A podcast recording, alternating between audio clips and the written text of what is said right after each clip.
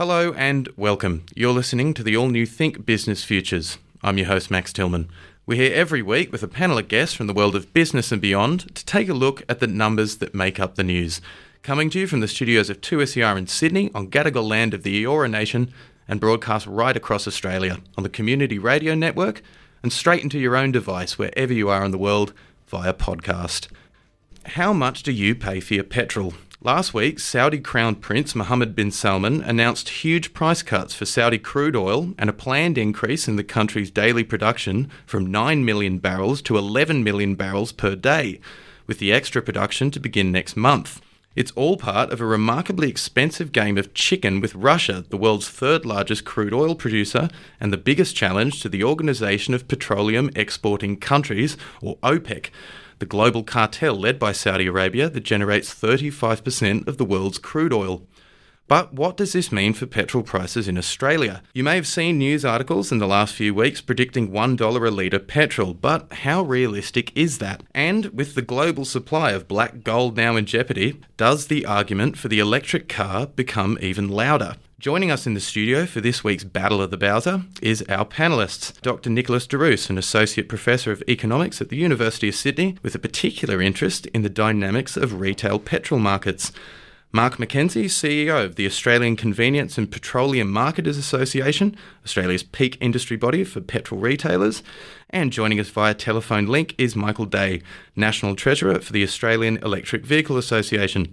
Thank you all for joining us. Dr. de Roos, Saudi Arabia and Russia are currently in the midst of an oil price standoff that is sending shockwaves around a global economy already crippled by COVID 19.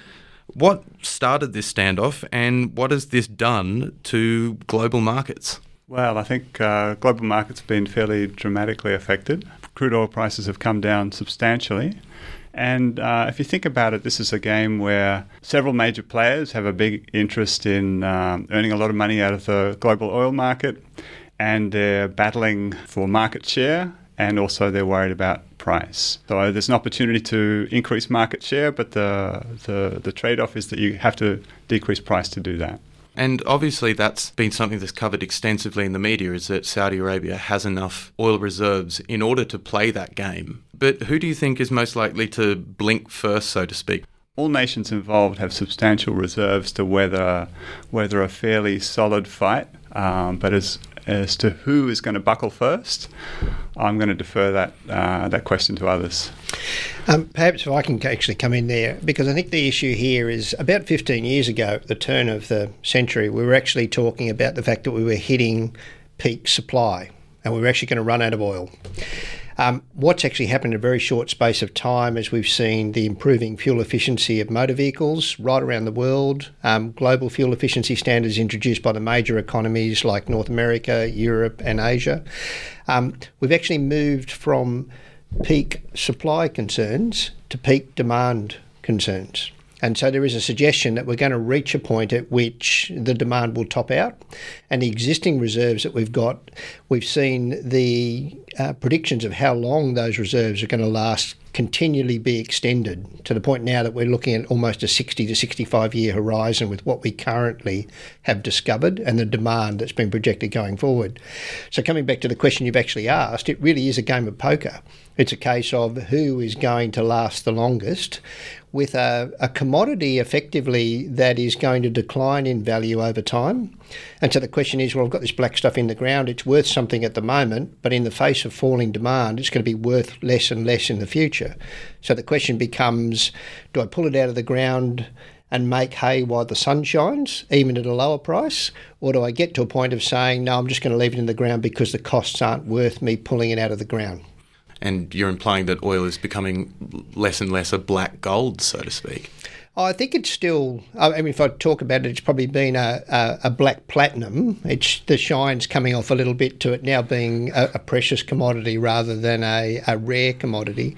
But I think the issue really boils down to how fast we're likely to see um, the demand for oil come off as we start to see replacement with other sources of energy, both in the transport and the non transport market. And that's really the challenge. So, how dependent upon global crude oil prices is the price of petrol in Australia? Because obviously, the media have, have created this, this image that the minute crude oil prices drop, there's going to be a drop in prices in, at, at, your local petrol station, or that's at least the narrative that's being formed. But how realistic is that? And also, what are the checks and balances in place to keep a reasonable level of domestic fuel prices? There's two elements to the answer to that question. The first is the time it takes from the point at which we see a drop or change in the price of oil and what the quantum of impact is on the petrol price. So let's deal with the first one first. What we generally talk about when we talk about a change in oil prices is a change at the trading desk. So that's the raw material, the change in the price of the raw material. I then have to take that raw material, refine it to produce petroleum, ship it to an international market, store it at a port, truck it to a service station, and retail it. And typically there's a one to two week lag depending upon the rate of turnover. So a high service station might be getting uh, demand replenished in the morning and the afternoon with a tanker unloading. A low volume service station or an average one might be one to two days, and a rural one it might actually be up to three days. So we do see a lag between the point at which the crude oil price changes and what we actually see at the pump. In terms of the impact on the petrol price, crude oil, and I think we always forget this, we don't put oil in our cars. We put finished product in our cars. So there's a cost to manufacture it, transport it, there's taxes that sit over the top of it. So typically, of the retail price we pay at the pump at the average petrol price, and there's always some consternation about what we mean by average. Um, but at the average petrol price, the crude oil accounts for about 35% of the price we pay at the pump. So even if I went to a point of I'm going to see a 50% drop, at that level, it's going to equate to about a 15%, that is half of the 35% or 17% drop in the price we pay at the pump. Um, there are other costs that don't change according to the crude oil price. So the cost of shipping it, the cost of transporting it, storing it, we pay 57 cents a litre tax, both excise at 43 cents and about um, 14 cents in terms of excise. Those costs remain fixed no matter what the crude oil price actually does, which means here in this country, um, if you work on the basis that a lot of our product is actually now manufactured outside of the country, between 82 and 85% of the price we pay at the pump, we have no control over. Not to sort of summon a familiar ghost, but COVID 19 has had an enormous effect on global supply chains. How much of an effect has this sort of restriction on global supply chains had upon the fuel industry, if at all? Or is this just an entirely different kettle of fish? I think the issue here is that the estimates we're hearing from the market at the moment is that COVID 19 may result in a 1.5 million barrel a day reduction in demand. So when we hit the peak of disruption, which is where we start to shut down cities, we're going to see less travel, less movement of freight. And so the estimates are on the demand side that we'll actually see a drop of 1.5 million barrels a day. When you couple that with the war that's going on on the supply side, in terms of the OPEC bloc and Russia about how far do they go in a bidding war, you've actually got two factors that are potentially going to drive price down. The key challenge for us as an economy is we're a commodity economy. So it's not just the oil price. Because the oil price is in US dollars, we also have to watch the movement in exchange rates. So while recently we saw a 25% reduction in the price of oil, we also saw a 5% devaluation in the price of the dollar. So the net benefit for us was about 20%.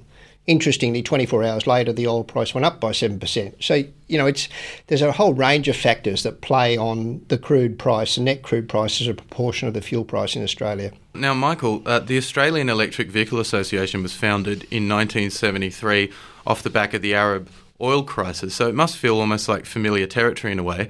That was a giant supply shock that rippled throughout the global market. Crude oil has once again become somewhat of a political bargaining chip. With obvious consideration to the environmental costs, uh, what are some of the other reasons why Australia should potentially move away from importing fossil fuels for transport? The key reasons why we're advocating the move to electric transport is to minimise the the uh, environmental impacts. But there's also things like Mark mentioned in uh, what we say energy sovereignty, where we have to import fuel, transport fuel, uh, whereas we can produce our own electricity here, and we could um, we can and do have mechanisms to run our cars, run our transport on uh, a product that we produce locally, uh, that we collect locally. So energy sovereignty is a, is a significant reason to go down that path. CommSec's chief economist Craig James started this entire conversation. Now, he's said that for every US dollar fall in oil price, there's a 1% fall at the petrol bowser. How realistic is that estimation, and what are some of the other key costs and variables that go into petrol pricing?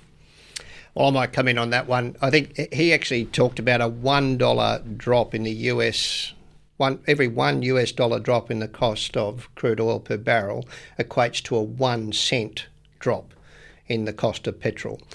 Um, now that's premised though on the fact that you're looking at the long-term exchange rate for the Australian dollar, which is about 72, 74 cents long term. Uh, we're actually below that at the moment. We're at 62. So there is a question about the fact it's probably 1.2, 1.1 cents in terms of the cost um, that's actually recouped. But the real issue here is um, from that perspective, you're really looking, if we were to just take it at where the Tapis is at the moment, which is about $42 a barrel, average retail price at the moment is $1.44. So for what you can see there is that if you for each dollar drop, you're going to get a cent discount up to a maximum of 42 cents a litre off $1.44, hmm. which means that for it to reach a dollar a barrel, the price of oil would have to be zero. And so I suppose from that perspective, that's I think it's important there that we talk about average price. So in Sydney and Melbourne and Brisbane, we actually see the impact of what's called a discount cycle, where I will not necessarily be selling it every every day at an optimal level. I go through a sale, so I'll actually keep discounting so I'm getting more volume than my competitors. And you tend to see a swing in the fuel price from the top of the cycle where it's most expensive. So in Sydney at the moment it's about $1.80 down to the bottom of the cycle where you see people who are discounting and selling below price to actually keep the volume up and going through their forecourt because in our industry fuel retailer it's a it's a volume game. Um, so if you actually apply the figures that Craig James is talking about at the bottom of the cycle, sure, you'll get below that level with a 50% drop in oil price. But the reality here is you've got to use the average price, which is the middle value inside the cycle. Dr. Roos, there's been no formal promises that these reductions in crude oil prices are going to be passed on to the Australian consumer at the pump. Josh Frydenberg Federal Treasurer has made assurances that we will benefit from these price drops. That's really as much as he can do. How does the average petrol station pass on a reduction in the price of crude oil to the consumer when they fill up their car? So the the primary cost consideration for a, a retailer is going to be uh, a wholesale price, so a terminal gate price, which is going to be determined by the, the factors that Mark has talked about. So the price of crude oil, taxes, uh, the exchange rate. So those things are going to feed together to determine a, a, wholesale price, which we call a terminal gate price. And over and above that, the retailers will, will charge a margin, which in, through the discount cycle has uh, varied quite a lot. If you if you look at the moment at um, a terminal gate price in Sydney, it's sitting at around about a dollar ten or a little bit lower per litre. Uh, and retail price, I think this morning on my way to work, I saw about a dollar sixty, so something like that. So at the moment, the retail margins are very high. Uh, we'd expect those to come down through the discount cycle, but perhaps the discount cycle is based on a higher wholesale price at the moment. So I'd think the regular discount cycle will continue, but perhaps will accelerate a little bit in, through this cycle. And at the bottom of the cycle, perhaps we get towards the wholesale price. So we might come down to, if the wholesale price is, is fixed, around about a dollar ten or something like that at the bottom of a cycle. Okay, so the estimates of a dollar a litre aren't entirely off in that case.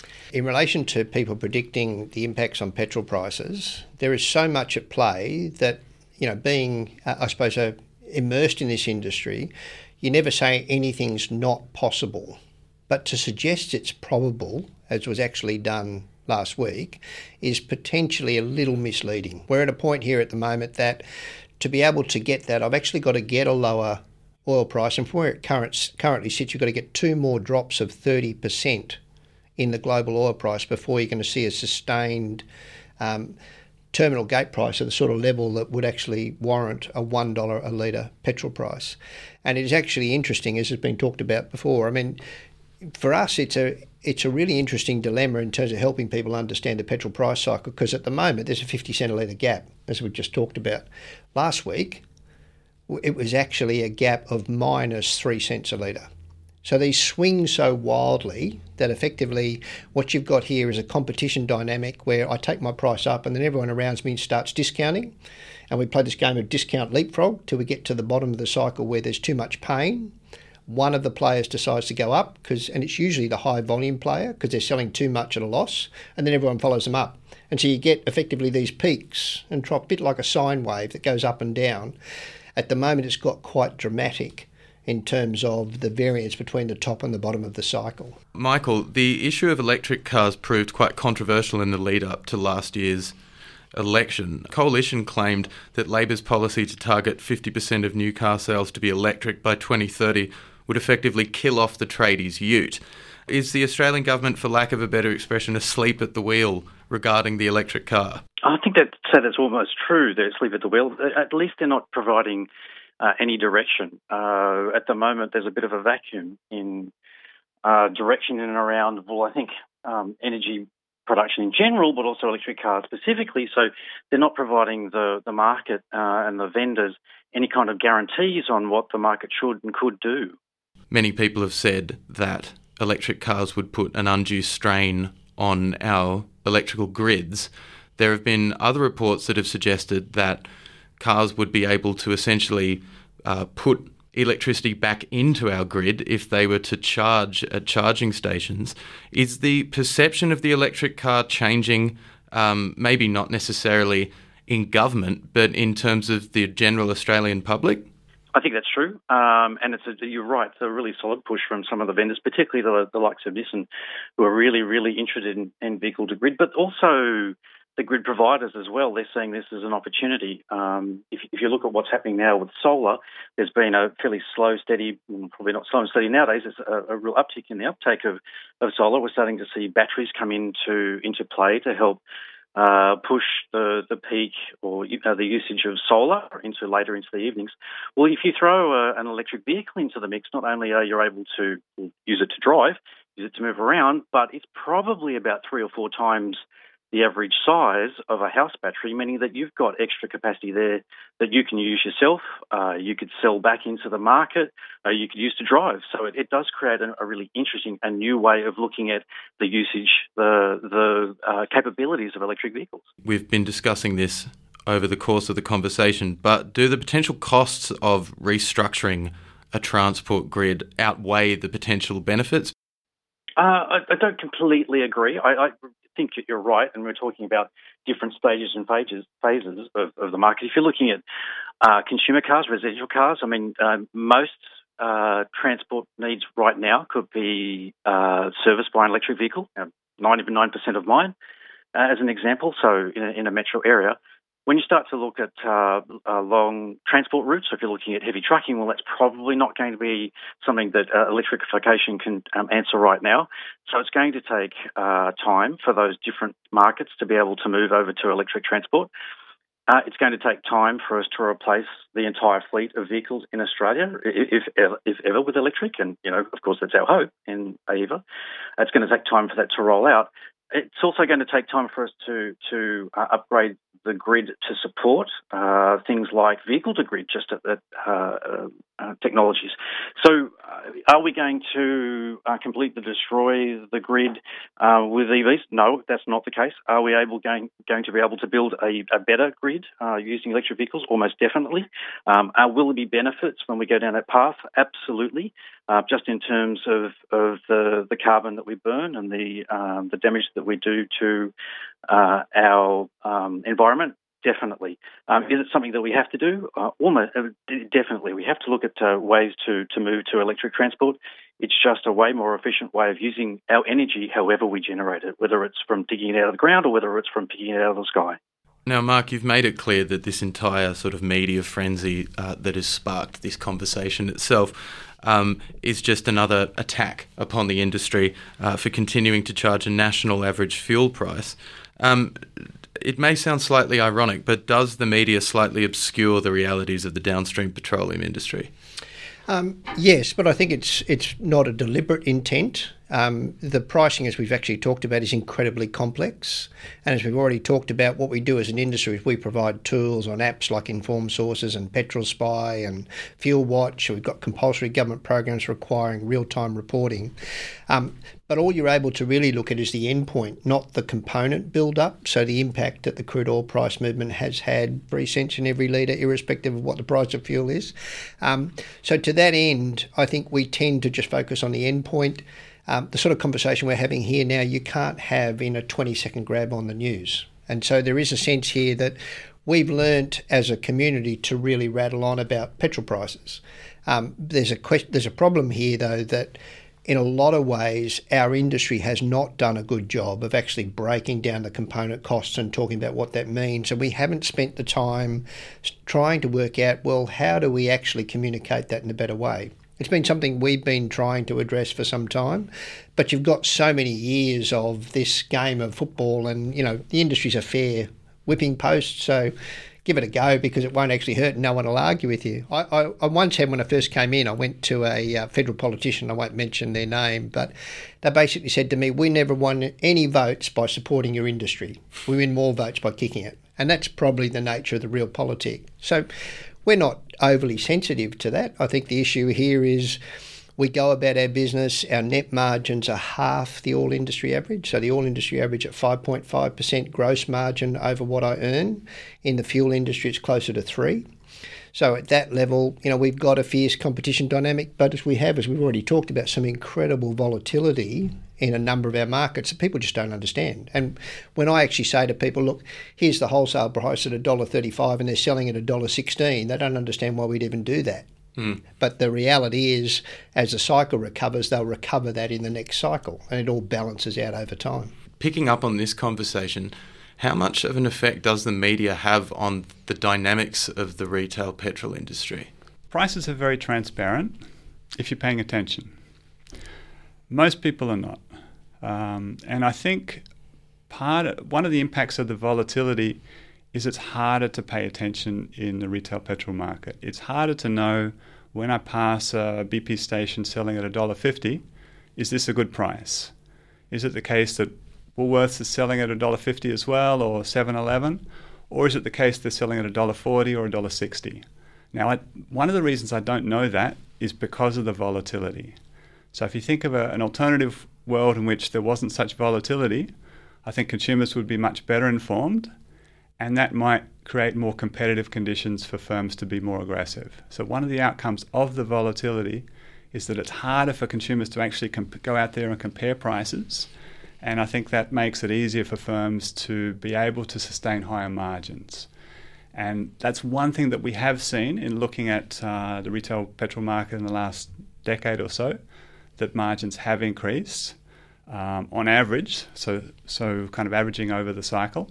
And plausibly, that's related to the uh, excessive volatility that we have in, in, the, in the retail market. And that's that's not due to volatility in uh, any of those driving factors that we talked about earlier. In the, in the, in the crude oil market, taxes are fixed, um, and the exchange rate varies quite a bit, but not nearly as much as the, as the retail prices. So that's volatility in the retail margin. Michael, obviously, as we've been talking over the last 15 minutes or so, one thing that keeps consistently popping up is the volatility of fuel prices, it would seem that that would be a perfect advertisement for going electric. Would you agree with that? To a certain degree, yes, that's true. Um, I mean, the volatility of uh, electric prices, just looking at the what we buy now, is much more stable and, and reasonably highly regulated. Uh, but there are a lot, uh, a lot of other consumers in that market, everyone from households to to big industry. So it, it is a very different market than the, the um, fuel market in general. The ACCC uh, are obviously Australia's consumer watchdog. Now, what are some of the methods and strategies that they use to ensure that Australian consumers get a fair price at the pump? Okay, so from a fuel retail industry perspective, we're one of only two industries in the country, the other one being stevedoring, that are actually required to provide the ACCC with a full summary of daily costs, margins, and input prices, retail prices. So effectively, what they do, and they've been doing now for about 16 years, is they have statutory laws that allow them to compel the bigger retailers to disclose all that information. What they then do is use that information to actually have a look at whether the market is behaving the way it actually should. And they'll make um, statements about what the margins uh, are trending like over time and whether that margin is moving above a historical average. And that's effectively what they do.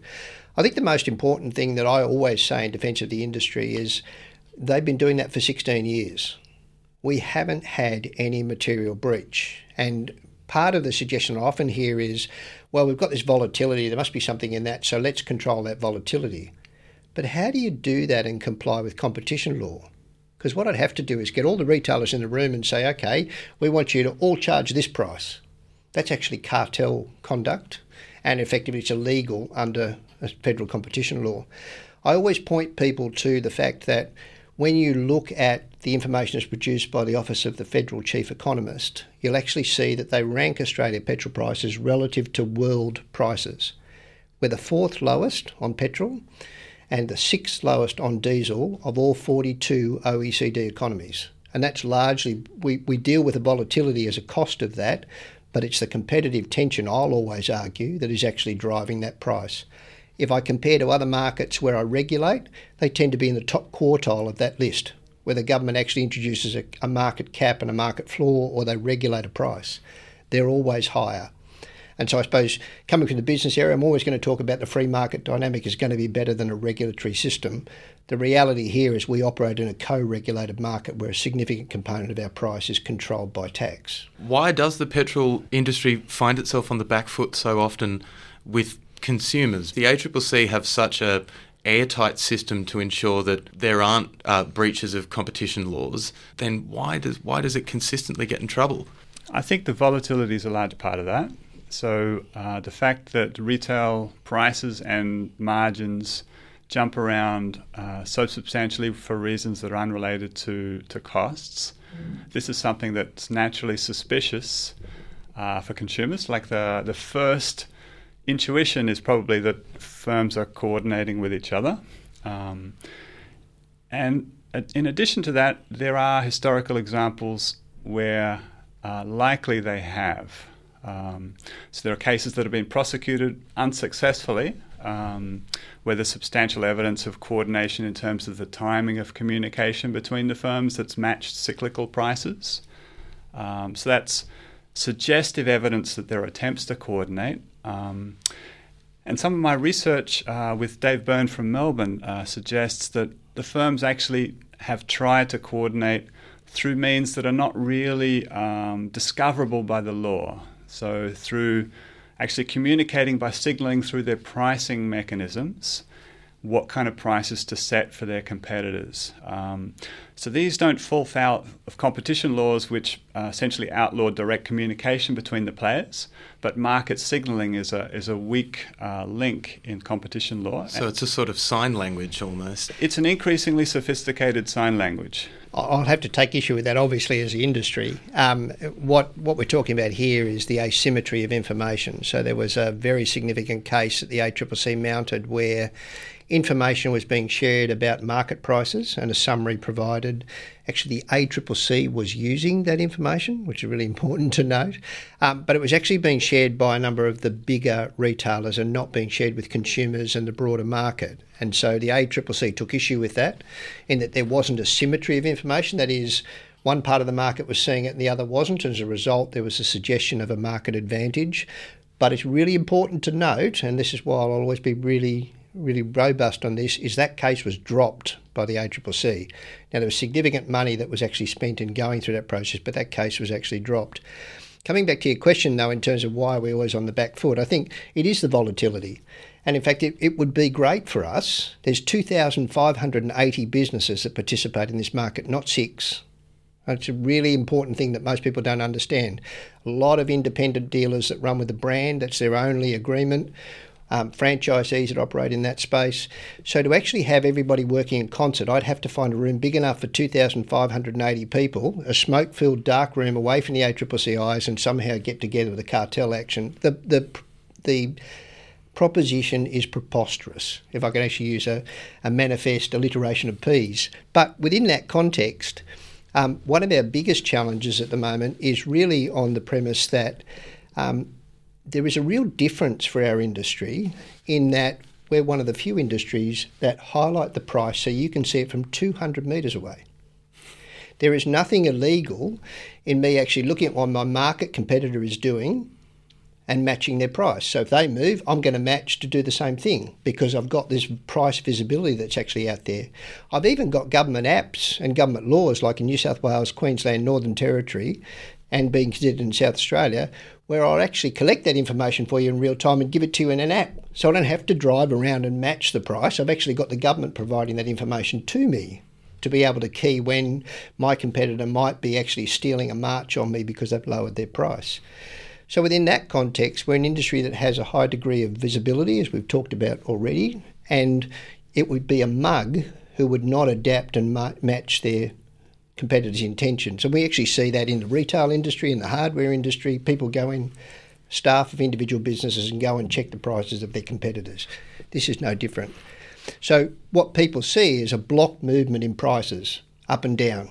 And so they conclude that that must be because somehow they're talking to each other. And I agree that we've created some mechanisms whereby government's almost been complicit in providing information that assists with that process. So, to that end, I'll always argue that it's actually the transparency that operates in the market at the moment that facilitates it. If we were to get to a point that somehow you could smooth the volatility, we'd love it. Because if, if you think about it from a business perspective, I go from a rich feast at the top of the cycle where I'm getting lots of margin, down to the bottom of the cycle where I'm losing money, plays havoc with cash flow. It's not in the interest of retail businesses to have that volatility in cash flow. Michael, I'll just ask you one last question. Uh, obviously, we've been talking at length about the relationship between the ACCC and the fuel industry. Um, what is the current relationship between the ACCC and the electric vehicle industry? And if electric vehicles become more popular, do you think that that relationship could start to change? Uh, probably will, um, but I would say, and this is from the Electric Vehicle Association, that don't, don't single us out, um, that when you look at the way that uh, the rollout uh, and the popularity of things like hybrid vehicles or more fuel efficient vehicles in general, then we're all relatively paying less for our infrastructure because of the taxes that the the government are getting through fuel excises and the like. It's reducing um, on a per vehicle basis. So that's going to in, uh, increase. Uh, so, from our perspective, we're saying um, as an electric vehicle owner, yes, we understand that we've got to pay for our part of the infrastructure, but um, don't necessarily single us out because we're part of a larger market.